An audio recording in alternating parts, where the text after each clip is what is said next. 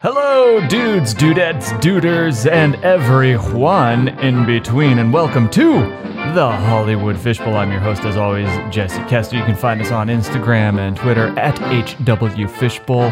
Uh, we are on iTunes, where we love, we absolutely love reviews. So come on over and give us them them old fivey starsies that you love to give so much. It don't cost you nothing, friend, not a penny. And what you get in return is basically nothing, friend, not a penny. But uh, we, it, you know, it, it, keeps it keeps the momentum up. It, it lets uh, iTunes know that, the people care about what what we're doing over here. And if you care, uh, share. If you care, share. That's the motto on the Hollywood Fishbowl. If you care to share, share to care.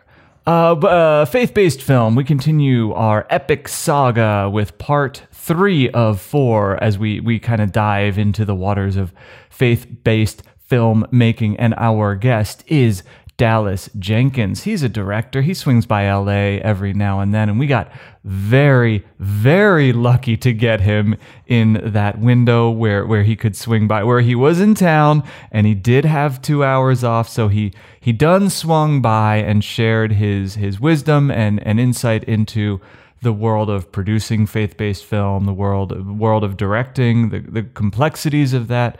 And uh, he, he has some, some, heavy, uh, not heavy, some very light uh, ideas on.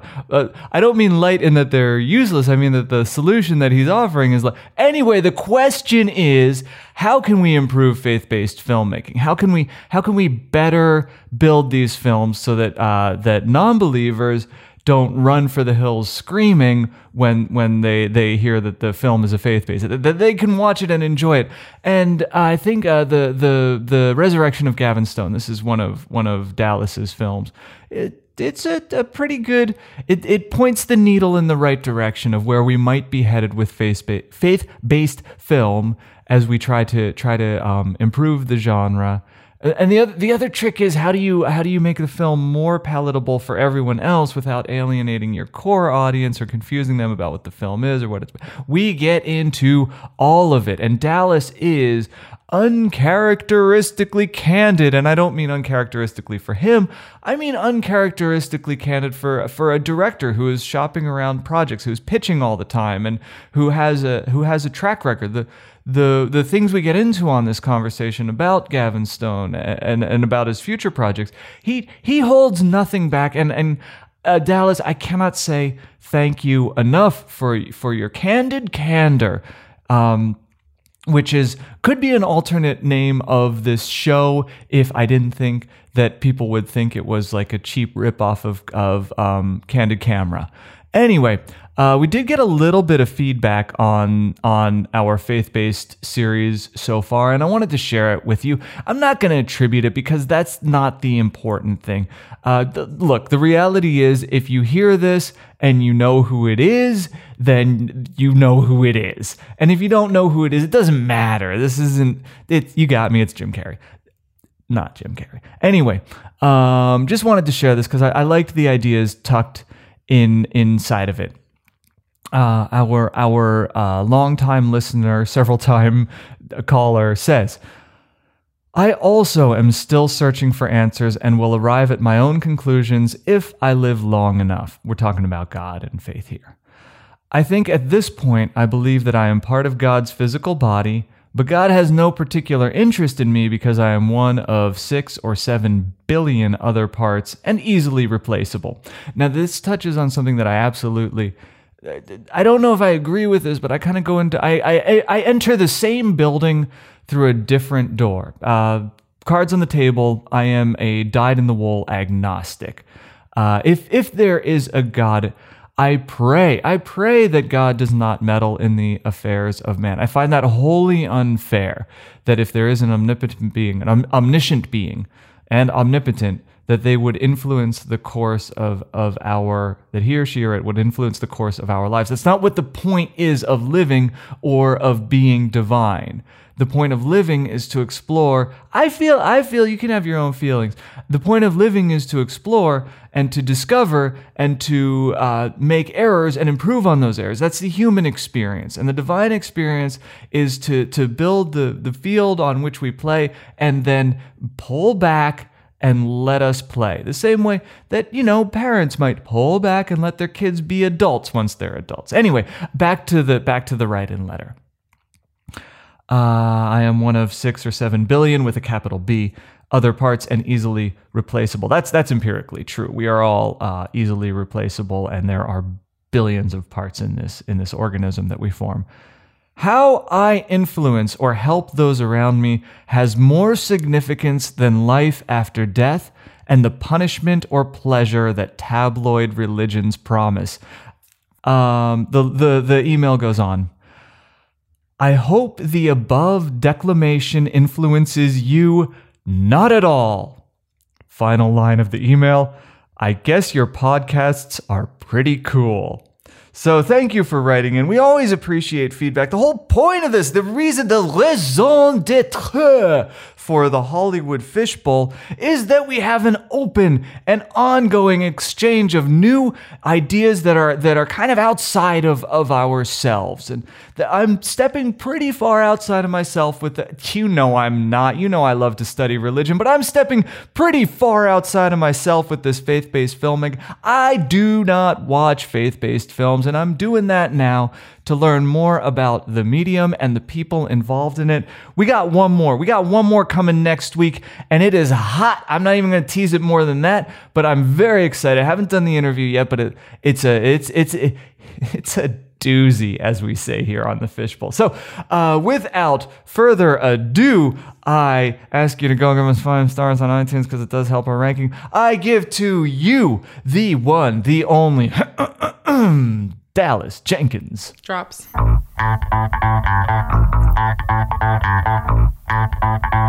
Morpheus is fighting Neo at the same time. At the same time. Uh, the last part didn't work as well. No, that's okay. Uh, welcome to the Hollywood Fishbowl. My name is Jesse. I'm your host, and today I'm joined by the one, the only, the illustrious Dallas Jenkins. Dallas Jenkins. Welcome to the party. How have you been? I was so confused when you were introducing me as illustrious. I didn't almost didn't know who you were talking about. No, so actually, I was talking to the guy behind. you. okay, good. You can step aside. right, right. Thank you. And Morpheus is done fighting Neo. Hello and welcome to the program. How's it going? Good. Thanks so much for having me. I got a quick question because I love to be disappointed on air. So here we go. I'm, I'm, I'm ready to disappoint editor, Jonathan Olive. Is he North Carolina School of the Arts, Jonathan Olive? He is. Oh, I'm not even disappointed. Okay, good. He was the year above me when I was going to school. Oh, there. very cool. I almost and we we had always when we were when we were going back to school. Um, it, we would talk. We would talk about doing like uh, what we wanted to do was take the books from the Bible and write uh, radio shows that would update them to modern day and not be like this is the book of Isaiah. If, if you weren't a follower, you would have no idea that it was book of Isaiah or whatever book it was. Oh, interesting. And if you were a, a believer, you'd, mm-hmm. you'd be right in. You'd know exactly where everything is headed as you listen to the story. Interesting. Um, so I'm, I'm, I'm glad he followed the path of faith. At least one of us. Yes, yes. You'd close. Yes. So yeah, he, uh, he edited my, uh, my last short film that turned into a pilot, yada, yada, yada, long story. But, uh, but yeah, Jonathan's great. What, what dirt do you have on him? Let's, let's, uh, this is the Jonathan trash talk messy corner. What do you know? Um, I, I don't have dirt on him because when I worked with him at his house, I actually had to take my shoes off. The house is extremely clean, so I literally have no dirt. On him. Okay, so oh, okay. Yeah. It's yeah. a it's a joke. Yes, that's good. Yeah. Um, no, I'm so I'm, I was so happy to see his name on on the thing. Uh, before we let's back up a little bit. Let's go. Let's let's go back. Um, we do five and five at the top. Okay. So I'm going to ask you five questions. You have one minute to answer each question. We have a little timer that goes beep, beep, beep to tell you your time is up. Are you ready? I am absolutely ready. Question one uh, Where did you grow up and how did that inform your adulthood? I grew up in a place called Zion, Illinois and uh, every street name in Zion is a biblical name. It was founded as a Christian city, mm-hmm. where literally back in the 1900s, early 1900s, you had to be a Christian to live there. And the rules of the town actually, like on Sunday, there was no work allowed. Mm-hmm. It was like very, very odd. Um, now, by the time, of course, we lived there, none of that was was still the case. But um, it informed who I am today because, again, it's kind of a a smallish suburb of Chicago, and I have a very Midwest sensibility, even though I'm a filmmaker and always kind of wanted to to be in pop culture media um, after I had my my sports period, and so I've never left that sensibility. You know, even now that I'm working in you know doing Hollywood stuff, I'm still a Zion guy. Awesome. Next question. Are you ready? I, I, I have to be. What is the must engage media, the book, the movie, the record that you should absolutely read, watch, listen to before you die? One that I haven't read or watched yet. Oh no, just kind of your favorite, the thing that that you that that uh, sh- exposed the DNA of the universe to you, or however. Okay, so I would say the movie um, that it, I I have most wished that I could have been the one to make, the one that that, that influenced me the most, is "It's a Wonderful Life." Um, I watch it literally every year. I weep literally every time I watch it. Um, it's it's my it's almost every project I've done has has been informed or influenced by that in some way. Um, and then I think for aspiring filmmakers, I always tell them uh, the one of the great books ever on that type of subject is Making Movies by Sidney Lumet. Um, it's you know it's, it's it's an invaluable resource. Awesome. I remember the next question. Good for you. and you. I'm proud of you. Uh, what What is your greatest source of joy in this world? My faith in Christ, for sure. Uh, I'm a I'm an uh, an un, unapologetic believer, um, and that, of course, is the foundation through which then I've met my wife and my you know have my kids, and so they're, they're obviously on the practical level my greatest source of joy. Mm-hmm. Um, but none of that is the case if I'm not you know, if, if I don't have my faith, uh, which is what I've, what I've been, where I've been my whole life. So that's for sure the, my, my greatest source of joy. And I always like to talk about the difference between joy and happiness. Happiness is kind of a surface level thing that goes up and down. But even in my greatest pains in my life, there's that kind of un, unadulterated joy that still exists that doesn't change whether you're happy or sad. If that makes sense. It does, and that's why we say the greatest source of joy and not happiness on this program. Oh, good. Not oh, an accident. Good. Nothing. No words are accidental on this show. Absolutely. All right, you're doing fantastic. You ready for the next one? I believe I'm doing. I, I just feels. I feel like I'm just killing it. What gets under your skin? Oh wow, really good question. Um, I my my kryptonite. Yes. Is um, is what I call sometimes emotional terrorism, which is when you're having a discussion with someone and whether it's a debate or any kind of discussion and they exaggerate my position or what I'm trying to say to justify their position. It's it drives me crazy. I have, I have a touch of Asperger's, so I'm a little okay. bit of a kind of a clarity obsessed, accuracy accuracy obsessed person, and so I sometimes miss subtext occasionally. But when people are accusing me of subtext, something that I'm not actually saying, I'm like, no, my words mean what they mean. Don't respond to something I'm not saying. It's my it's my greatest source of frustration, especially on Facebook. It's a hotbed. That's oh, all yeah. Facebook is. Yeah. So yeah, you could say something like, "I like X," and they'll go, "Gosh, why are you so obsessed with Y?" And I'm like, "But I didn't say Y. I, I said X." Right. What is your advice for beginners? And let's go with beginners in faith. I think we talked to enough filmmakers on here, but what? Interesting. Beginners of faith. Just dipping their toes in. Um, well, it's very common to tell people that if you're if you're at all exploring faith of any kind uh, in in in the Bible, the Book of John is kind of the first book that you typically point to people just to kind of introduce them to who Jesus was.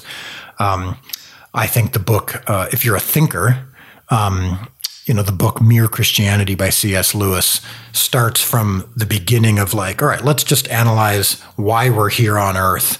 Is there a why? And then it just kind of takes you slowly through that process. And so I tend to be a thinker myself. So I read even that book when I was older and it helped kind of reinforce my faith. But I think for the beginner in faith, uh, for sure, the book Mere Christianity by C.S. Lewis is a is an unmissable one and your timing was impeccable on that one. Yeah, I have an inter- internal clock. You are done with five and five, and you killed it. That was uh, that was a, a great five and five. Thank you Oh, so thank much you. for for sitting through that. Thank you. Let's ease off the throttle a little bit and get to know you as a human being, and not as a, a timed uh, interview Good. deposition. All right. Um, Zion, Zion, Zion. How Zion. Okay, so you uh, tell take us back to Zion. What is it like growing up in this town that is uh, built on Christianity? Uh, it, it evolved, but Yeah. Well, yeah, by the time I lived there, I, you wouldn't consider it a Christian town. Although what was yo- interesting, I still have this memory of when I was young, an atheist, uh, an, act, an activist atheist was driving through the town and saw our city seal, which is a, every city, of course, has like a symbol or a seal. And it's, it was a cross, a dove, and a scepter. Uh, all biblical symbols, and he sued the city for the you know violation of separation of church and state.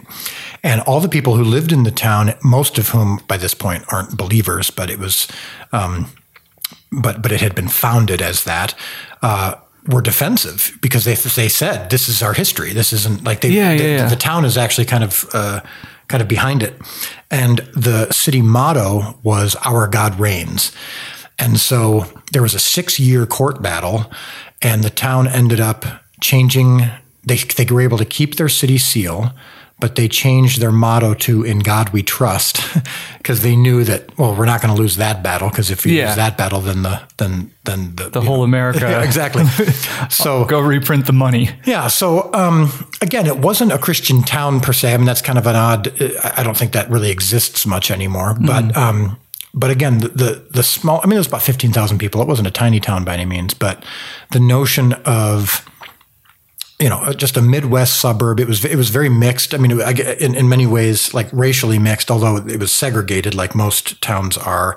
Um, in terms of like this part of the town is where most of the white people live. This part of the town is where most of the black people live. This is actually a Jewish section Kind of town. of passive segregation. Yeah, right, right, for sure. Um, and but I, you know, and I, I went to a small Christian school.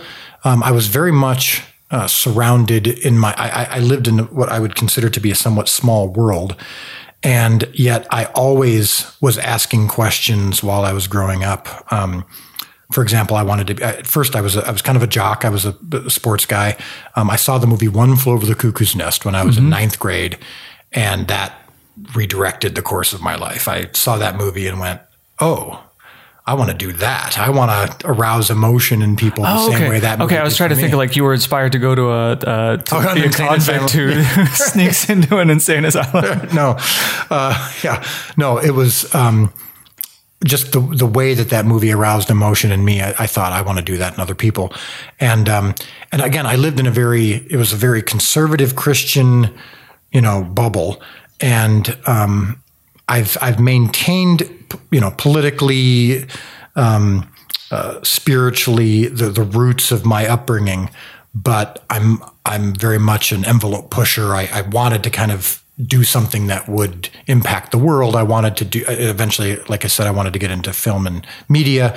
Um, I was always wanting to kind of do something bigger. And I know that sounds like the cliche of the small town guy. Like I just Yeah. wanted to break out and and see the world and escape the trappings. but Cliches love it. exist for a reason Right, because right. But I but the, but the thing is, I I left the small town and went to do the the big thing in the big world, but never lost my love for my upbringing. I, I'm not someone who says that I've I'm rejecting my upbringing and, and trying to to and, and that and, and you know you, a lot of times you see people who make films who had strong faith upbringings or strong or small town upbringings or Midwest upbringings or whatever it is. And a lot of their movies are they're wrestling with their pain from that. And I don't have that. Um, I don't have the, I don't have pain from it at all. I, I love it. I just, and in fact, what's funny is now I live back in the Chicago suburbs where I'm making movies. So it's kind of like my, my upbringing not literally informed my adulthood because I'm I'm kind of back to my roots, but but doing the thing that I still wanted to do in pop culture media. You're talking to a small town boy who grew up kind of, you know, not not, not as deep in faith as you, but tucking into the church and tucking out, and treasure those mem- treasure small town upbringing, and love bringing it to the big city. Right, and I think every I think everything in life is a strength and a weakness, and I think there are obviously weaknesses of you know Midwest, smaller town, conservative Christian upbringings. Yeah. Um, but there's also great strengths. And I think life is finding, making sure you're maximizing the strengths and minimizing the weaknesses of anything. Did you ever feel like you were new to faith, or is it before you can remember it was part of your life? Before I can remember. I mean, I, my, my father is a very well known uh, Christian author and leader. He wrote a book series called Left Behind, which has sold 70 million copies and is, you know, big. So I was, I grew up kind of just in, in, embedded into that. I don't know if know if that's a word, but, um, but yeah, I mean, I was, I was in you know church from when I was born, um, and I didn't ever have even while I was growing up. I didn't have great doubts or you know or, or there's no teenage rebellion. No, I really wasn't. I, I, really wasn't like that. And I even I ended up going to a small Christian college, and that was conservative Christian. And I, I've I've had my share of of of you know of great mistakes and all that. I, I but but like I married my college sweetheart. We've We've had a largely successful marriage. I, I didn't have the big breakout. I know I've of course asked questions and I've, I've had, you know, I've had wrestled with my faith many times throughout my life, but never in a, I'm taking a year to go explore the, the, you know, what it would be like to, to not have any faith yeah, and to yeah. just like live a life of, of, of, uh, of humanism and just so I can see what it's like. I've I've never had that long. I've never had a period of time longer than you know a few hours where I was like, I am no longer a Christian. What what kind of kicked off those moments? Is it just curiosity, or is it more traumatic experiences? Like what were what was the catalyst for moments of of humanism? It was it was literally just my my own humanity. I mean, temptation. It was it was just you know I um, I mean there was a period of time where I was like I remember I for like several weeks, I would go to nightclubs because I was living living pretty much by myself for you know for about a year, and I just was like I, I was doing things that I'd never done before, but I never I never felt comfortable you know, with with some of like I would do something like for I'm just you know giving an example, but like I would go to a nightclub, I'd uh, I've I, like for example I've never liked alcohol, I just don't like it. So I don't have any problem with it. I don't find it sinful, yeah. but I've just never liked it. The, the, the, the things that people oftentimes explore when they're breaking free from maybe the trappings of their faith or of their upbringing, uh, I've, I've never really I never felt great about. I'm, I'm not a big drinker. I've never done drugs because I just don't. I just don't have any interest in it. It was always more intellectual. It was always like, yeah. I wonder what this world is like that I hear so much about.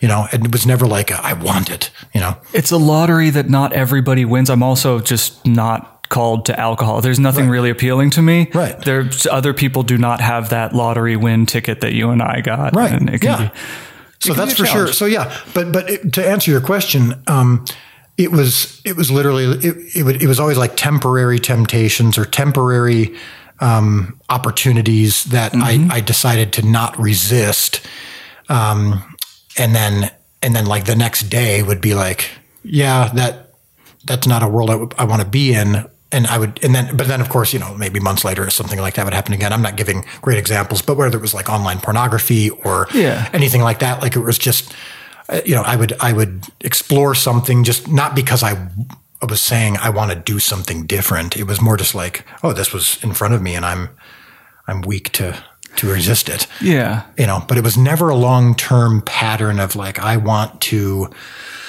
you know, I want to try a life of of without faith to see what that's like. I I've, I just haven't.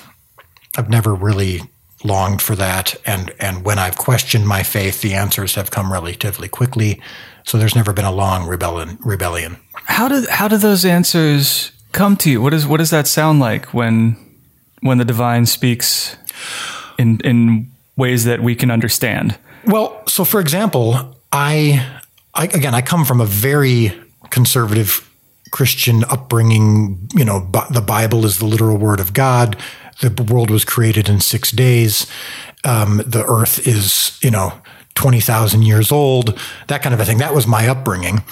And do you still rock that, that n- belief system? Not or? really. Well, most of it I do, but like for example, I have come to you know as I, now I'm 43 years old, and so your your your question is what? How did I get answers to these questions? So for example, into my 30s, I started to realize, okay, the notion that the Earth is 20,000 years old, and the notion that that um, every word of the Bible is is inerrant, which is a common term in Christianity. Of like, you know, some people believe the Bible is inerrant, meaning there's there's no There's nothing about one to one ratio. Yeah, yeah, Everything in there is is exact. and, and God wrote it himself just through the people who Yeah. were writing the words. And um, and I just started to realize that some of that I don't I don't necessarily believe, and um, and yet that didn't shake my faith. So so it's like I, I you know so there are some stories in the Old Testament that I don't think are necessarily literal, and I'm like, okay, so if that's the case, does that mean my whole faith is wrong and that the Bible is is not the Word of God? And I, you know, my answers were always no. That doesn't mean that. If the Earth isn't twenty thousand years old and evolution is actually a part of the creation plan, um, does that shake my faith? No. It it it. And I, I would then I would fi- I would just find answers that that satisfied me in that regard. I do believe, you know, I know this isn't a show about you know creation versus evolution, but I do believe undoubtedly that there is an intelligent designer and that God did uh, initiate the creation of the world. But the facts of it, the details of it, I, I, I, in my 30s, I started just question some of the dogma of my upbringing and realized, yeah, some of that is just, you know, some of that is, is crap. You know, so some of my my upbringing, some of the things I was, you know, uh, was was learning were just not totally accurate. And it did, but it again, it never shake, shake, shook me because again, I've seen things that I can't unsee. I've I've I've experienced um, God moments that I can't unexperience or unknow. I've seen miracles. I've seen, um, I, have I've experienced relationships that that were, could not have been anything other than designed by by by a being or a someone who cares about me and loves me. And I believe that Jesus of Nazareth lived and was the Son of God. And so, because because I genuinely believe that, the questions or doubts or whatever that surround that don't frighten me. I think like you're you're touching on something that, that I think about a lot. I think the the if it's if it's not literal, if it's not an inerrant text, it, aren't like for me it comes alive when the metaphors start unfolding, when it becomes poetry and not just literal accounts of history. That's when that's when I see d- divinity in the stories. See, that's really well said. So that's the thing. There, there are stories in the Old Testament and the New Testament that I do believe are literal and historical, and then there are stories that I believe are are are um, you know poetic or metaphorical. And the Bible doesn't say. Like I, I kind of grew up believing th- that. Well, if you believe that some of them are poetic, you're disagreeing with the Bible. But the Bible doesn't inherently claim like every word of this actually happened in history. And, and and a lot of times Christians behave as though the Bible does say that, and even certain things that Jesus would say, you know, like like you know, like for example, when he says, um, you know, you you need to hate your mother and father and follow me. Well, clearly he doesn't mean you're supposed to hate yeah. your mother and father. He's speaking metaphorically. He's using terms that like are are are intended to to kind of rock you and make you pay attention and stuff. So so it's the same thing with, with certain stories. So but the fact that there are certain things in the gospels and in the Bible that that don't add up perfectly mm-hmm. actually makes my faith even stronger because the fact that the Bible as a whole is so is as connected and beautiful and tells a coherent story as it does is in itself a miracle. And the fact that the writer, the people who collected the, the biblical text didn't change things to make it line up perfectly. So if one gospel writer says there were 5,000 people at this event and the other one says there were 3,000, it would have been easy for the for the people who were collecting the text to go, oh, we need to make sure that they both say 5,000 so no one's confused and no one thinks that that the, the writers weren't got something wrong. Yeah. And so, and that some of the writers of some of these books actually weren't great writers. You know, like they were just kind of writing things down and collecting. They're not great storytellers. The fact that they weren't fixed by some board of of publishers who wanted to Yeah. make sure there were no no awkward phrases or that nothing was even confusing proves to me that there wasn't uh, corruption in the collecting of the that's texts. that's when it feels uh, least sincere to me when it's listing how many cubits a room should be and how many threads of gold need to be in each vestment or whatever. Right. That's when I feel least close to the divinity. So I, I actually quite agree with Right. with what you're saying. right, That right. So that's the that's again my faith uh, in a in a living, breathing God and and in a Son, uh, uh, you know, named Jesus, uh, has not been shaken even by the, the fact that I've had questions or doubts about specific things. Um, it's just, it, if anything, it's been strengthened. And of course, it's why I'm, I'm, de- and we can get into this later, but I'm developing a show about the life of Christ and doing that has even made me more, you know, passionate in my belief. Can I pay you one specific compliment on that, on the pilot of that program? Sure. Uh, we need we need so much more uh, Pharisee roast comedy. Oh. I can't even tell you. Yes. Not nearly enough. Right. You got like one, two jokes in there. I think you yeah. could have stretched that out for 15 minutes. well, that's smoking those fools. yes, yes. And that's the thing. Um, I believe uh, the, the, the show that I'm developing is called The Chosen, and it's about the life of Christ. But um, I I believe very much. In fact, later today, I am meeting with a comedian mm-hmm. Who who is literally helping me punch up the scripts, comedy wise, because I believe very much that uh, comedy in the context of a biblical show uh, is not only makes it inherently more human, which is mm-hmm. what I want to do. Mm-hmm. It makes it inherently more relatable, which is what I want to do, and which is I think most Jesus movies and, and miniseries have not been. Um, but I think, like you said, you called it Pharisee roast, but I, I, it's so clear, it's so easy to just make certain characters villains and certain characters heroes and just make them, you know, twirl their mustache. Or you can do it through humor. Yeah. You know, and that's, that's what I and that's about. what we do for anything that we that uh, any uh, any like them it, the best way to process it is with humor and right. and it, it, I did appreciate that that they were they were going at it with the jokes instead right. of right. instead of uh, being harsh about it. Well, yeah, and you're you're referring to a scene where the shepherds. It's the, the, the pilot episode that I did. It was a short film turned pilot. Um, it's about the birth of Christ from the perspective of the shepherds. What did you shoot on? What what was your camera on that? Alexa. Okay, please continue. Oh, of course. So the shepherds are gathered around the campfire before you know shortly before the angels appear, and um, we actually like I wrote a couple jokes, I wrote a couple lines that, that they ad libbed a few things, mm-hmm. and there's just like this, you know, ninety seconds to two minutes of just kind of casual dudes hanging around insulting each other and then telling jokes about the Pharisees, um, and that came from again a genuine desire to humanize the characters, to to to make it more palatable, and then I think because of that scene when they experienced the biblical story that we all know, it was that much more emotional, that much more powerful because we had a, a, a connective, um, identifiable relationship with these characters, which you don't normally get in Jesus shows and movies.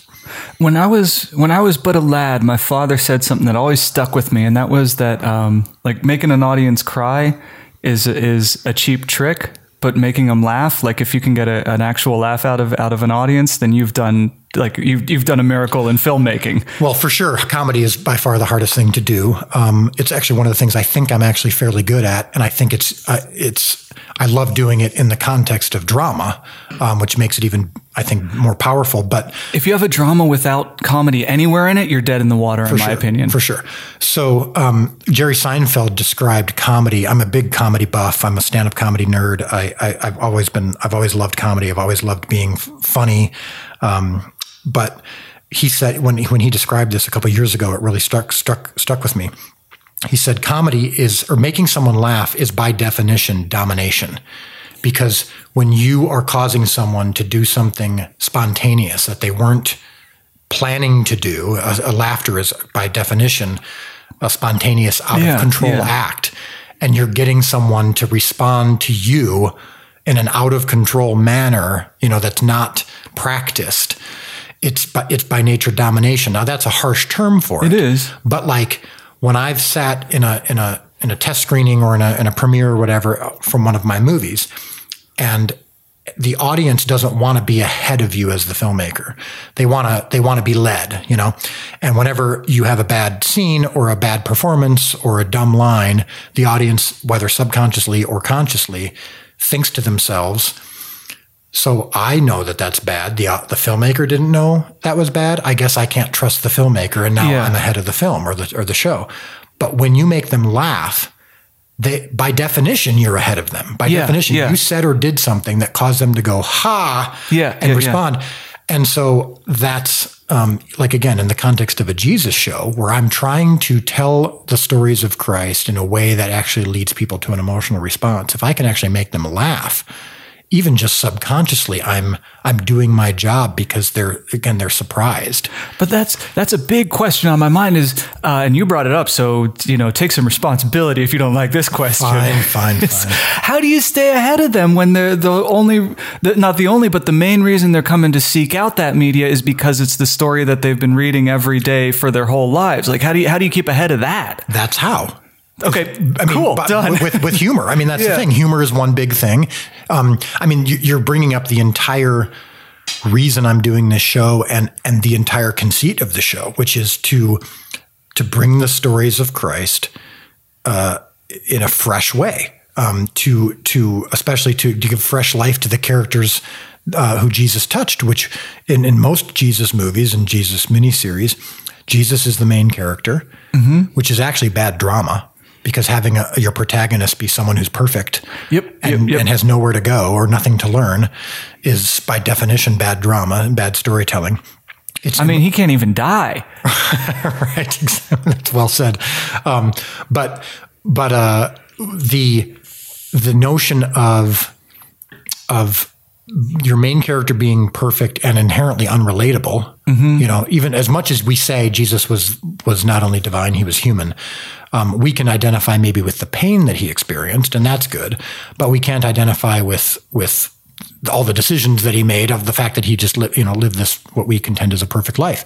So, point being, how do you tell the stories of Christ, which are well known, um, to an audience uh, who I'm I'm trying to uh, not only reach a Christian audience, but a, but a, an unbelieving audience because of just because I just want to be a good storyteller that that everyone wants to watch. The fact is, you humor is very unexpected in that context. Um, I mean, I literally, I remember uh, I, I did a vignette for my church. I went to the, this huge church in Chicago, 15,000 people, and on a Good Friday service, and I, I created some vignettes about Jesus. Was it the church in Gavin Stone? Is Yes, it- okay, yeah. so it's that same. yeah, Harvest Bible Chapel Okay. in, in Chicago. Which Sorry to interrupt, please. No, it's fine. Where we shot some of our my Resurrection of Gavin Stone, um, and the uh, for our Good Friday service, I created a couple of vignettes that took place during in between the time Jesus had died and resurrection. So the disciples are in hiding, and again, it always starts with I've been a believer my whole life. I know all the stories of Jesus very well. What's something I actually haven't seen before, and then how do we, that's where we start. So anyway, long story short, I, I, I created this scene where where um, the disciples and Jesus are sitting around a fire, and uh, the scene starts with some arm wrestling, and they're all kind of teasing each other, and they're and it's it's very casual. And one guy wins an arm wrestling match over the other guy. So uh, Thaddeus, the disciple, beats Andrew in the arm wrestling match, and it shocks everybody because Andrew never loses an arm wrestling. And they're all laughing and going, "I can't believe it!" And I can't believe uh, Thaddeus won. And Jesus says, "Even I didn't see that coming." And when I wrote that, my wife was even like, and she's very funny, and she's she she loves doing things that are different. She's like, "Oh, I don't know if the audience will like that. You know, Jesus making fun of his own divinity. The audience, there was a, it was like I don't know how else to describe it. There was a collective, you could feel it, laughter and warmth at the same time. Yeah, like okay, we're in this place. It was We're- totally we can- like- we can talk about this. and I got la- after the afterwards, I got more comments about like just people saying, seeing Jesus tell a joke was so wonderful and so warm, and it was al- almost emotional because it's like he's so like it made him more. there must have been a warmth to him. there must have been a, a humor and Of course, joy to him. Yeah, and he was he was always he was always you know whether it was through humor or even through drama teasing people. He, he would kind of test people. He would say oh look at you? or oh who you know even with he's talking to Nicodemus in the most famous chapter in the Bible John chapter 3 John 3:16 you know at one point he's saying well look you know you're the big teacher of Israel. You don't understand some of these things I'm talking to you about? Like he was he was undoubtedly a funny guy and a, How could you not be funny? Like, how could you not have? How could you have that many people pay attention to what you're saying and have no humor in it exactly whatsoever? Exactly. So all that, this is a long way of saying your you know your question was how do you how do you keep things fresh and how do you tell a story that that people are co- they're they're coming to see it because they know the story that's what makes them compelled to see it and the answer is a uh, you know one of them is humor doing things slightly differently. Um, and then other the other way is just uh, addressing jesus from a unique perspective which is from his followers. Jesus isn't the main character of my show. He's one of them but it's similar to the, the show the west wing where the president i mean martin sheen always got the best actor nominations but he wasn't the lead actor of the show. The show was more about the people around him, and he kind of be, he was because he was the most um, the biggest and and least flawed character. They didn't spend tons of time on him. They spent tons of time on his on his you know the people who surrounded him. And that's kind of where this show is going, The Chosen, which is it's a multi-season show. That's the other thing that's unique is there's never actually been a multi-season show about Jesus, but where you can actually dig into the characters around him um, experience Jesus through their eyes. And then ideally, people would be impacted in the same way that those characters were because they're seeing Jesus yeah. in the same way those characters did. And it's a good call to to to um, have. Have you seen Hellboy? Yes, but uh, a, a, while ago. But I'm not. Okay. I'm not an Just expert on it. That they have that the the one the the milk toast guy who comes in and sees this wild world. Instead of dumping the audience into the wild world, they dump them into Mr. Milk Toast himself, so that we can all kind of ride with him. Exactly. I'm not saying that your character, but you know. No, no, it's very Just, well said. Well, and and the the pilot episode, um, which is the thing that got people you know interested in the show that's another story the whole crowdfunding behind my show the pilot episode that i did it started just as a short film for my church and then it it kind of blew up a little bit and and and ended up leading to what this show that I'm doing. But again, the main character of this pilot is the shepherd, mm-hmm. um, who's not named in scripture, and and and and the things I invented some things about him, but we we see this whole story of the birth of Christ in 18 minutes through the eyes of this shepherd yep. who's the lowest of society, who's even I mean, he can't even uh, get a good lamb. Exactly, exactly. So he's he's even within the context of the, the, group of shepherds, he's the the newcomer, the rookie, the one who's kind of yeah. outcast a bit. And so, you know, people like, for example, uh, a recent producer uh, who's who's working with me on this show was talking on camera about why he was doing this show, and he was weeping, saying, "I'm an Idaho farm boy, and seeing the birth of Christ." Experiencing the birth of Christ through the perspective of this poor shepherd, yeah, was was transcendent. Yeah. And and I've never I've never had an opportunity to do that before. And I think that's what this show can do for people is they can identify with Simon Peter, or they mm-hmm. can identify with Mary Magdalene, or they can identify with Nicodemus, the religious leader. I mean, he's one of the main characters, the religious leader who was trapped in religious dogma and the trappings of of the structure of his faith and the works and actions of his faith, but didn't actually have a real you know, a real true passionate belief. And there's lots of people who can identify with those characters and seeing the the, the stories of Christ in the Gospels through those perspectives and getting the backstory of that is the way that you freshen up this genre.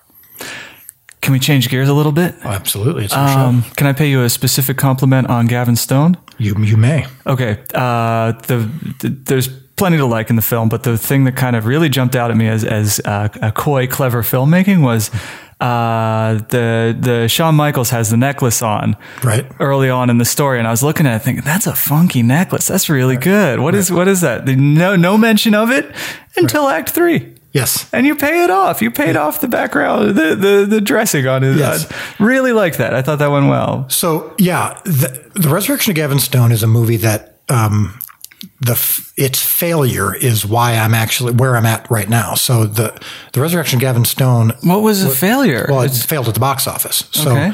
so it's a movie that I'm very proud of. I, I, I like very much. There's things about it that I that that didn't that I'm that I don't love, but but the the storytelling of it I'm very proud of. And the where do you reckon it fell short? If I can ask you a really direct question. Um, so here's how it how it came to be. So I'm working at this. Uh, you know, I was living in Hollywood from 2000 to 2010, making movies, and I was doing fine. And this big mega church in Chicago asked me to come back and to Chicago and and, and make movies. Um, with them, you know, through through their context, um, and it was a big church. They got a big operating budget. They got money. They got resources. And I thought, oh, the, the idea of of doing some, you know, some projects with, with the, these resources could be an interesting idea. So, very long story short, it didn't happen for several years. And I ended up making a short film for Christmas Eve for the church. That was its only int- the only goal was to was to do it for our church's Christmas Eve service because I was so eager to do some filmmaking, which is what I came there to do. And it went great. And then uh, a, f- a friend of mine named Scott Derrickson, who directed Doctor Strange and Exorcism of Emily Rose, he's my kind of my filmmaking mentor. He said Blumhouse, Jason Blum's production company, the guy behind Get Out and Split, and you know the the, the Sinister movies and all that, big successful horror film guy. And Is he is Upgrade? yes, Okay. and he also did, you know, uh, um, Whiplash. For, I mean, he's he's you know he's got two Yeah. movies that have been nominated for Best Picture. I mean, Yeah, yeah. Anyway, he's interested in the faith based market. Mm-hmm. He's seeing that there's potential to be have, be successful in that market and is interested in it, but doesn't know anything about it. And I told him, "You're one of the better filmmakers in that world. He should talk to you. So why don't you send him that short film you did for your church?" And I totally laughed. I'm like, okay, I'm not sending one of the most successful producers in Hollywood a short film I did for my church. Yeah, You know, yeah. he goes, Well, I told him you're sending it, so go ahead and send it over. and two days later, I get an email from Jason Blum saying, I cried. I was moved. I want to be in business with you. This is the bullseye for what I'm looking to do. You know, Brilliant. of course, yeah. I had to, I had to move to Elgin, Illinois to make it in Hollywood, apparently. So then um, Blumhouse connects with WWE Studios, which is the you know the, the the filmmaking arm of the wrestling company. yeah. That was a surprising logo at the top of the film. Of course, for for a lot of people. So, so we've got a, a church in Illinois, a horror film company, and a wrestling company, all combining to make the Resurrection of Gavin Stone, which was the first movie in this kind of planned partnership that we were going to do of making multiple faith based movies. We all loved the movie. The movie t- scored it was the highest scoring test screening that either company had ever experienced for any of their films. And then um, I think that when it came out in theaters, I just think a it kind of looks like a Netflix movie. It doesn't look like a theatrical movie. I'm not enamored with the the, cinematography of it. Um, I'm not. I, I don't want to throw my cinematographer cinematographer under the bus. We just didn't have a lot of money, and and there was lo- long story, long reasons for that. But um, again, the the the concept of a comedy. I mean, it's it's it's it's more of a dramedy, but there's a lot of comedy behind it. It's not a sermon. It's not, even though it takes Yeah. place in a church. Um, you've got a movie that's set in a church. It's got plenty of of, of faith based activity in it, and the main character is an outsider, which we liked. The notion of experiencing church world through the eyes of an outsider, so that non believers could could identify with the main character. And you had a lot of fun with the fake it till you make it kind of Exactly. Yeah, he's pretending to, be a Christian Yeah. so that he can he can uh, he can play the lead character in their big passion play. Um, so there's a lot of a lot of funny stuff in it, and, I- and I think it's a good film. I'm very proud of it. But I think you know, again, nowadays this is true of both faith-based films and uh, mainstream films. Um, if you're not a big budget project that demands to be seen in a theater context, Yeah. why wouldn't people just wait till it's on streaming, which is how they watch most of their entertainment now anyway? And there wasn't anything, I think, for the faith based market that typically supports theatrical faith based films. So you've Yeah. got like the most the most successful ones like God's Not Dead or Courageous or Fireproof or um, some of these movies where the reason you're going is your your your life, your faith is actually going to you're, you're going to learn something.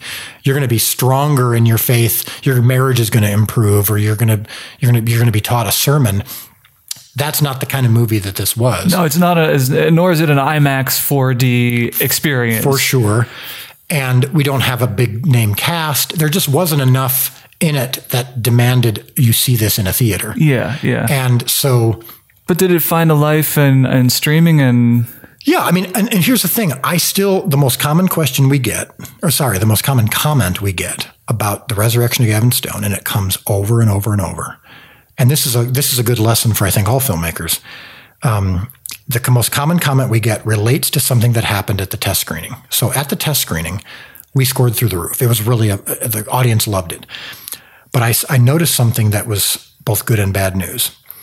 In a test screening, the audience checks off multiple boxes, and one of the questions is: Did this movie exceed your expectations, match your expectations, or fall short of your expectations? We scored a 95% on exceeded expectations. Great, right? I mean, Yeah. that's what you want. Problem is, that means that 95% of the audience that went to see this movie had moderate to low expectations. Yeah. Which means that they probably wouldn't have seen it if it wasn't for free. Yep, yep, You yep, know? yep, yep.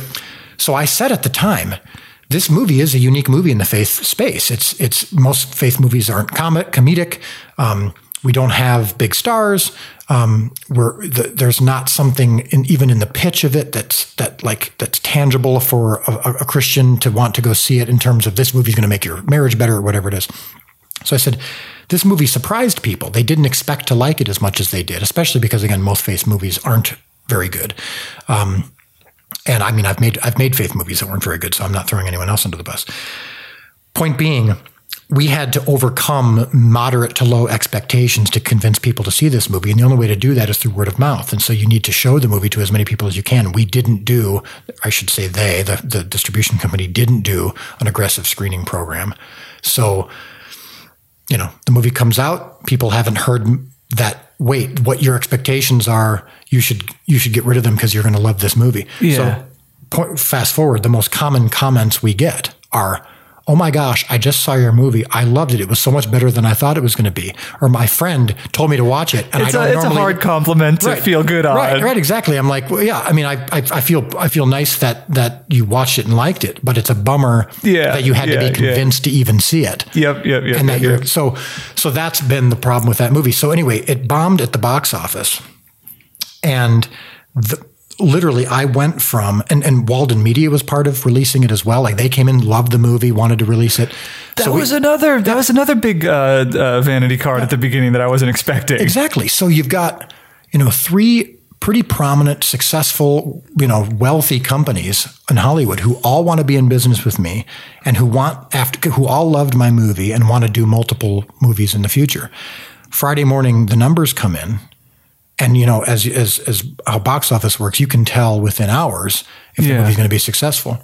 I went from a made guy in Hollywood with a future of multiple movies with big companies to having nothing because after WWE, a wrestling company, after Blumhouse, a horror film company, after Walden, a, you know, a family-based company d- typically does bigger movies, dip their toe into the faith-based waters and it doesn't work. They, dipped that toe right back out. Yeah, and they go, why don't we just stick with what we know, which is Yeah, you know yeah. genre movies or whatever. And as I was sitting at home with my wife, you know, crying and praying and wondering what went wrong and wondering how mm-hmm. I just kind of lost everything essentially. God just really made it so clear, just pressed on our hearts the story of the feeding of the 5,000 in the Gospels, where Jesus, you know, he takes five loaves and, mm-hmm. or five fishes and two loaves and, and multiplies them and feeds 5,000 people. And what stood out to us about that story when we read it again that day for the, and, and for the first time we noticed this, even though we've been believers our whole lives, was that Jesus let the people get that hungry. So, like, he'd been speaking for three days, and the disciples said, The people are hungry, they need food. He's like, Oh, yeah, I know. And they're like, We need to send them home so that they can get some food. He goes, If we send them home, they'll faint along the way. That's how, how hungry they are. Well, that wasn't a surprise to Jesus. He knew that. He let it get to the point where the only thing left to do was a miracle.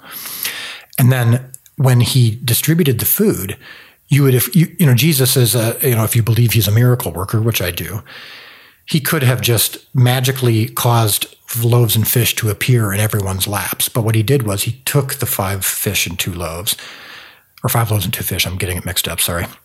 I don't remember. There will be a test at the Yes, end of yes. So program. and if you fail, we're deleting all the footage. You can look it up and find out wh- which one it was. But he he had the disciples go bring him the food. Then when he multiplied it, he had them go distribute the food. The food. He had them do everything they didn't need him for. And then the only thing that so he left that he, he left the miracle to himself, which is the only thing he could do. So I was like, it was it was just this really interesting, and we weren't sure exactly why we felt so compelled to to to, to understand that, but just the notion of, you know, God, Jesus did the miracle part, the, but he had the humans do their part. And that night at three o'clock in the morning, I was, you know, on my computer typing out all the things that went wrong and what caused this failure. And I get this Facebook message that just pops up on my screen from someone I barely know. I, I we're Facebook friends, but we've never met. And the person literally just says these words. This is all that came up. Remember, your job is not to feed the 5,000.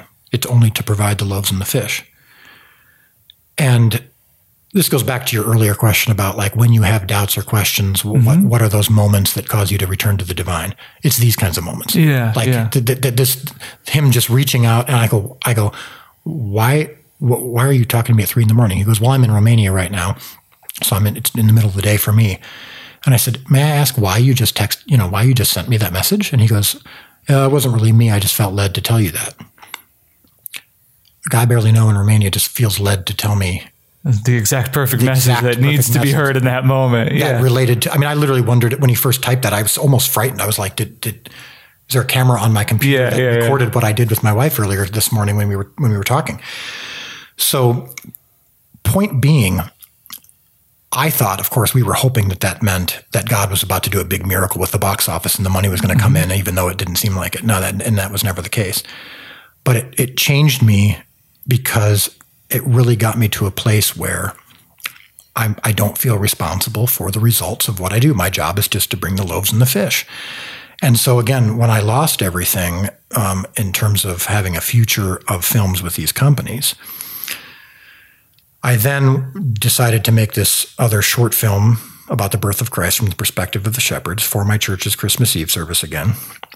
And once again, you know, it was my wheelhouse while I was making it. It just felt right. And I then I had this idea for a multi-season show because I was starting to get into binge watching great shows like The Wire and Breaking Bad and all this stuff. And I just thought, why has there never been a multi-season show about Jesus? So if the if, if and, and that's led to where we're at today, where again, we're the, you know, currently as of the time of this recording, the fourth highest crowd-funded project of all time. Uh, you know, over 6,000 people have contributed, you know, four and a half million dollars.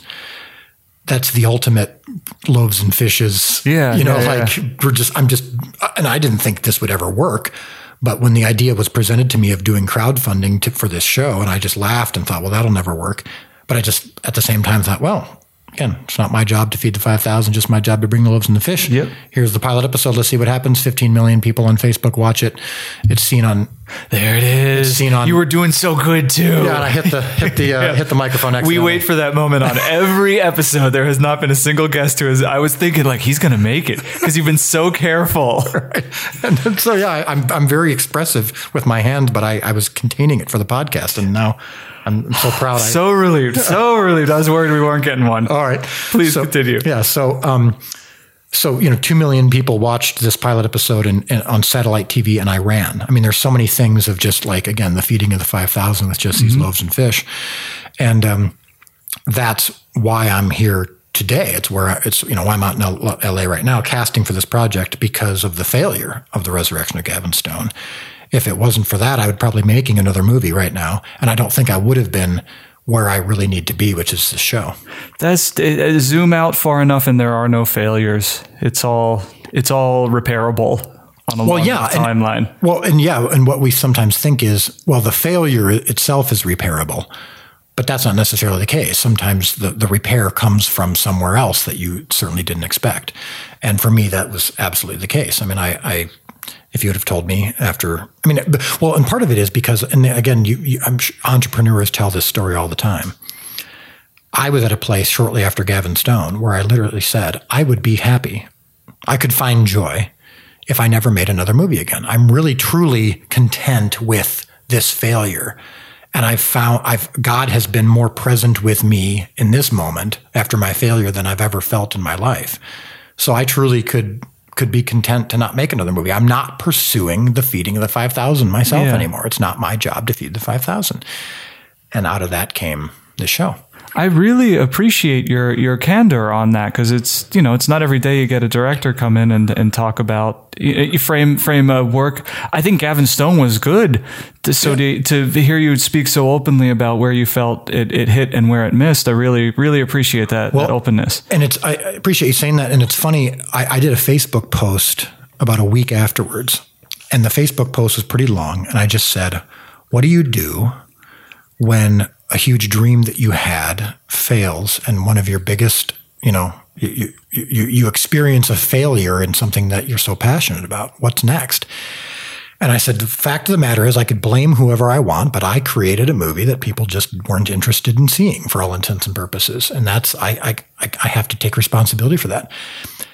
that post, which was just on my private page, I don't have like a big public page that, you know, mm-hmm. where things go viral or anything like that.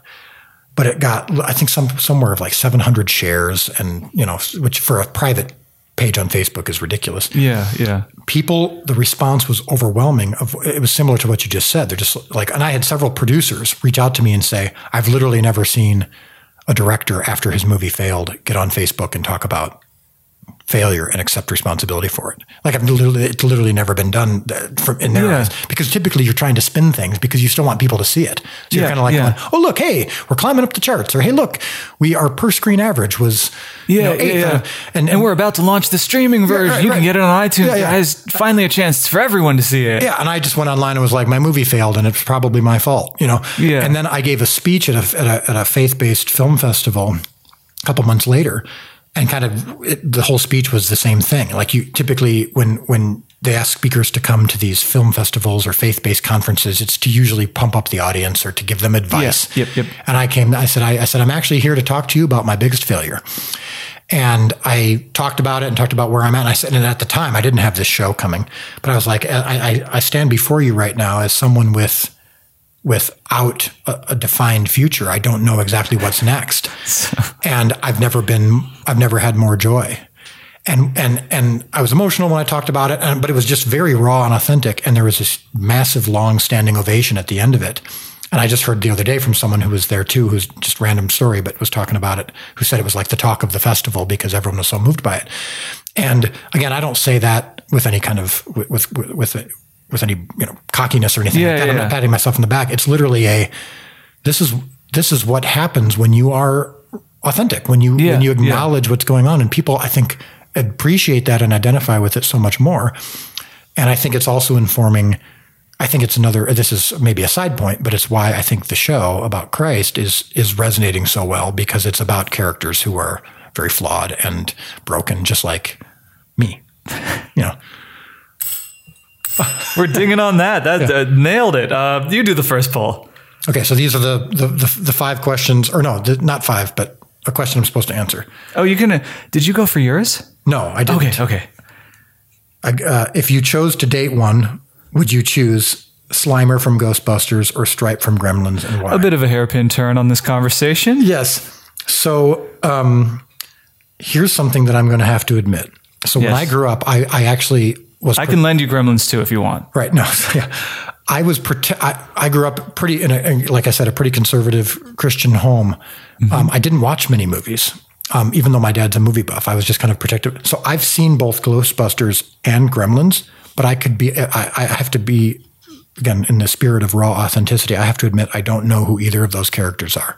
Uh, Slimer is the green one, the green ghost that eats a lot, and Stripe is the main bad gremlin with the the mohawk on. And you are allowed to ding yourself out of this question. I'm just going to say Slimer because it involves eating, and I'm a big eater and love food. So Beautiful. Next right. ding is yours. Oh, hey, I should. You can pull. Who can pull? You can pull. okay, I'll pull one out. What do you got? Well, these are both the two questions that you that you uh, talked to me about beforehand. So this is what's the title of your autobiography? I would We'll skip it because I would say loaves and fishes. How about that? What's something? Oh, here we go. Okay. What's something you judge others on, even though you know it kind of makes you a bad person? Oh, that's a good question. Okay. I judge others for like I think we might have even talked about this uh, before the interview. I my my my kryptonite is um, you know overly emotional people, people who think emotionally, and people who react emotionally to things. Um, because it, I always feel like it it colors a discussion or a debate. I like to debate a lot, and um, and I, I I have learned just even over the last year that I need to stop judging people for their personalities and for their strengths and weaknesses because so much of it is is an inherent trait, and I'm trying to learn how to embrace the strengths and weaknesses of other people's personalities and my own. And so, for example, I'm a very literal person. I'm very clear. I, I, I prefer clarity to, to agreement. Even I have a touch of Asperger's, and as much as I could say, well, I'm more accurate than the average person, that makes me better. Yeah. And what it's how I tend to be Yeah. when I'm in, in a discussion with someone is I'm like, well, I, you know, my, my facts are correct and yours aren't. And you're thinking more emotionally. I'm thinking more logically. Therefore I'm right and you're wrong. And I'm realizing the weaknesses of that. I'm realizing that makes me a bad, to, to answer your question, that makes me a bad person because I sometimes miss subtext that's important. I sometimes miss in, in, in my, in my arguments with my wife, who has a more emotional tendency than I do. Um, but is no less wrong about the spirit of what's happening. And uh, so I'm that that question is actually well timed because it's something I've been really working on in the last year. That's a total trick of the brain. That that like uh, the way I am is the way that people are supposed to be. Exactly. That's a total. It's it's your brain Yeah. completely completely deceiving you. You- Well, and I just finished a book um, by Scott Adams, the creator of Dilbert, who is the one who predicted Donald Trump would win the election from the moment he announced his candidacy and stayed with that prediction the whole time. And so he wrote a book called Win Bigly uh, Persuasion in a World Where Facts Don't Matter. And that, you know, recognizing that, that, that facts aren't usually the most important thing to someone when they are making a decision yeah. again, I fir- I have to realize that that's the case, number one, and I also have to realize that that's not always wrong. You know that that not every time the actual facts of, of a case do not necessarily mean that that's the only way to uh, assess a situation, and uh, I'm not good at that, and I need to be better at it. Very fair. Let's see what's. Is it my pull or yours? I'll do. Uh, you, were do- last you go. You go. Okay. You go. When did you become confident in yourself and your talents? so, unf- unfortunately, the answer is uh, from birth. I, I've I was I was wondering if it was going to be from birth or a not yet. Which, yeah, right, which- right. No, it's it's for sure um, the most common thing that people think when they meet me. Um, the most common criticism I've heard is uh, people think that I'm cocky. Um, I'm not actually cocky. Um, isn't that one of those things that other people decide, not you? Right. Yeah, exactly. Well, I've, but I've never been, I've never lacked the ability to acknowledge my weaknesses. But I've also never lacked the ability to acknowledge my strengths. I've, and so, excuse me, I've always been confident in the things that I choose to do because I mm-hmm. only choose things to do that I'm confident in, if that makes sense. I'm not one of those people who I know, I know, I, I wish I, I was more like this, who like choose to do something because they're not good at it and they just want to discover it. Um, now, I do choose to get better at something before I do it, and I'm very much aware of my weaknesses. And so, Yeah. before I choose to do something, I'm like, I got to get better at that. Or, or my personality, like again, if, if I, like for a couple of years ago, I realized I was struggling very much with narcissistic tendencies. Now, not necessarily in love with myself, but just recognizing that when I was in conversations, I was very proud of myself. So I literally read, I literally read books on the subject Yeah. to get better at And nothing nothing is more fun than feeling like you're right. There is no greater rush. but because I'm a people pleaser, um, which may surprise people, but I, I, you know, that's where the I, I believe the narcissism was coming. Is I was so desirous of being liked um, that it was, you know, causing problems and um, causing me to do and say things that I that I shouldn't, and causing me to think things that I shouldn't, or to pursue goals that I shouldn't because of they, they were for the wrong reasons. And so, um, one of the things that led, you know, one of the things that informed that was again the feeling of being right. I love being right, combined with a lack of, combined with a desire to be liked. I wouldn't take positions unless I was very confident in them because I didn't ever want to be proven wrong. So I don't actually get proven wrong too often, believe it or not, because not because I, I'm never wrong. I, in fact, I am often, but because I don't usually share The- my, yeah. my perspective unless, until I've actually really Yeah, if it's if it's less it- than ninety percent research, just keep your mouth shut kind of approach to, Exactly. to debate. Exactly. So yeah, I just don't I don't say reckless things because I don't I, I don't want to be proven wrong. Excellent. That's actually that's that's a bit of wisdom tucked in there. I'd Some- say somewhat. Let's let's do one or two more, and then we gotta we gotta get you out that door. Uh, would you would you? Don't worry, I can take it. You didn't meet my roommate, so would you prefer to to uh, co-star with me and my roommate, or Mel Gibson and Johnny Depp? See, Mel Gibson and Johnny Depp is such an odd pairing. Like I wouldn't want to co-star with Johnny Depp, but I would want to co-star with Mel Gibson. Um, I've actually met Mel Gibson uh, at his office uh, after a screening of The Passion of the Christ before it came out, and as as as much of a psycho as he is, as we've heard from certain recordings, he's actually also a very raw uh, and real person. So I think I'd probably choose Mel Gibson over you. No offense. Ah, come on. No offense, but I but I would choose you over John, Johnny Depp. Hey, take that, Johnny Depp. right. Um, dude, your turn. One more. Yeah, let's do one more, and then we'll we'll we'll rock out of here. Well, this is perfect. Should faith-based films always be rated G or PG? Why not rated R? Uh, so, so the answer to the faith-based film should should they be always re- rated G or PG is absolutely not. Um, the most successful faith-based movie of all time is, in fact, rated R, uh, The Passion of the Christ. Um, here's the ultimate problem, and this is a, probably a topic for a whole other podcast, but or a whole other episode. But the the term faith-based film has been bastardized in many ways. It's hard to kind of know, even know how to define it. Um, I mean, I, I, could make an argument that The Matrix is a faith-based film um, because it's such a, a, great metaphor for the story of, of Christ, um, and is so has so many great Christian, godly. Uh, metaphors and storylines in it.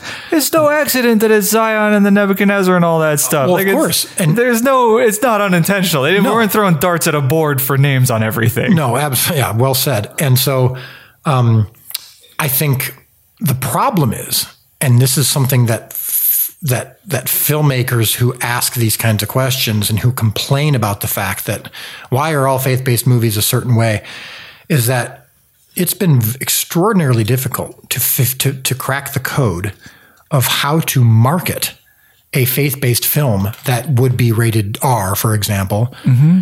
and find an audience. Right now, in, in the pop culture media world, everything is niche other than the $200 million films that, that come out in theaters. Even studios are not releasing at even close to the pace they used to anything that's challenging, anything that's you know, again, you hear the. Oh yeah, you the, go back to the '70s, and every like every summer movie was a, a an art film, an oh, experimental. Oh, 100%. Watch 2001 again, and tell me that's not not an off the wall experimental art film. Absolutely. So now everything is safe, and so even the studios, when when I was meeting with Blumhouse and WWE and Walden and all these big companies about faith based films, they were the ones who were telling me to make sure that we don't offend the audience and that we, we appeal to the core audience. And so you've gotten, you get a lot of like faith based filmmakers who want to push the envelope, who want mm-hmm. to do something challenging, who want to make a rated R faith based movie. I hear this all the time, who don't want to be safe. And they'll they would be surprised to be in a meeting with a Hollywood executive who would say, "Well, why would you why would you want to make a movie that's going to upset a good chunk of your core audience?" Yeah, yeah. We don't do that. Why would you do that? You know, because from a marketing and branding and financial perspective, nowadays you you you know you want to embrace what you've got going for you and if it's a faith-based thing you need to go after the faith-based audience and if they largely are going to get offended by things that push the envelope too much why would you do that and so then the answer would be okay, I'm going to try to get financing to do a challenging movie that's R or PG 13. And I'm not going to necessarily market it as a faith based film. I'm just going to market it as a regular film. Well, great. Well, good. I mean, it's a great, noble goal. I'd love to do it good luck getting the money for it. Yeah, yeah. They don't yeah. do very well at the box office because most movies don't do well at the box office unless they are 150, 200 million dollar action extravaganzas or they're safe for a wide, wide range of audiences. I like this idea, Jesus in the Marvel Cinematic Universe. He's uh, he he he's certainly good. He's certainly got some superpowers so that he would fit in. But but yeah, that's everyone wants to do it. No one has fully yeah. cracked the code yet. Yeah. Um, you know, and you even look at the most recent successful faith-based movie. I actually just ran into these guys last night. The uh, I can only imagine, which made you know seventy plus million dollars. Um, that that pushed the envelope a little bit in the sense that you know there's there, there's struggles and there you know which a lot of faith-based movies are pretty saccharine. Um, but even that movie was very much on the nose in terms of its. I mean, it's it's very uplifting. It's it's it's not it's not a movie that anyone's going to walk away from um, challenged in what they've allowed yeah. themselves to watch. You know, yeah, yeah, yeah. It's it's relatively safe, and, and I'm not saying that as a negative. Um, it's a good movie. Um, and the same thing with my movie, The Resurrection of Gavin Stone. It's PG. I would have loved for it to be PG 13, but the, the studios would never have let me do that because they wanted it to be for this audience. And so we have to move the needle slowly but surely. But but th- there is not room right now uh, unless you make a movie that's so amazing it just bursts through all these barriers. But there's just not room right now for a challenging, R rated, ultimately faith based movie. That doesn't mean it can't happen. I mean, obviously, there wasn't room for Pulp Fiction before it happened. I mean, Yeah, there, there's no room for it until it happens, Right. and then everybody else is is running to catch up. But, but, until uh, it happens, it, it can't happen. Right. And I'd love to be the one to do it. Uh, but uh, until I meet a billionaire who's willing to, to, to write a check for $25 million that has a very good chance of, of, of not making money, Yeah. I'm going to, I'm to, I'm to stick to uh, doing a, D, a Jesus TV show with money raised from 6,000 people. Let's let's let's ride out on these thoughts. Great. Absolutely. All right, here's we've got closing music if I can find it. Yes, here it is. Thank you so much for listening. This has been the Hollywood Fishbowl. I am and have been and will continue to be your host, Jesse Kester. If you liked what you heard, you can find us on Instagram and Twitter at HW Fishbowl. If you want more, find us on the internet at HollywoodFishbowl.com. But it's not about us, it's about our guest. Where can we find you? Who's mildly turned on right now Wow. because of the music and the, the dulcet tones of the outro. Uh, you can, you that is our goal on this program, please. Uh, the best place to find me and what I'm doing right now is thechosen.tv, www.thechosen.tv, free pilot episode of my new show and also see more about me and what I'm doing. And you can check out that that sweet, sweet uh, Pharisee roast comedy we've all been waiting Yes, for. Yes, that's what's going to be on the poster. Find the, the, the finest Pharisee roast comedy in the history of movies. Oh, you could bring in Jeff Ross. You could Yes. bring in Anthony Jeselnik and have them really tear just- those Pharisees just- a new one. You just spoke my love language. Those are two of my favorite comics in the world. So I just don't know that they'd fit within a Jesus show, but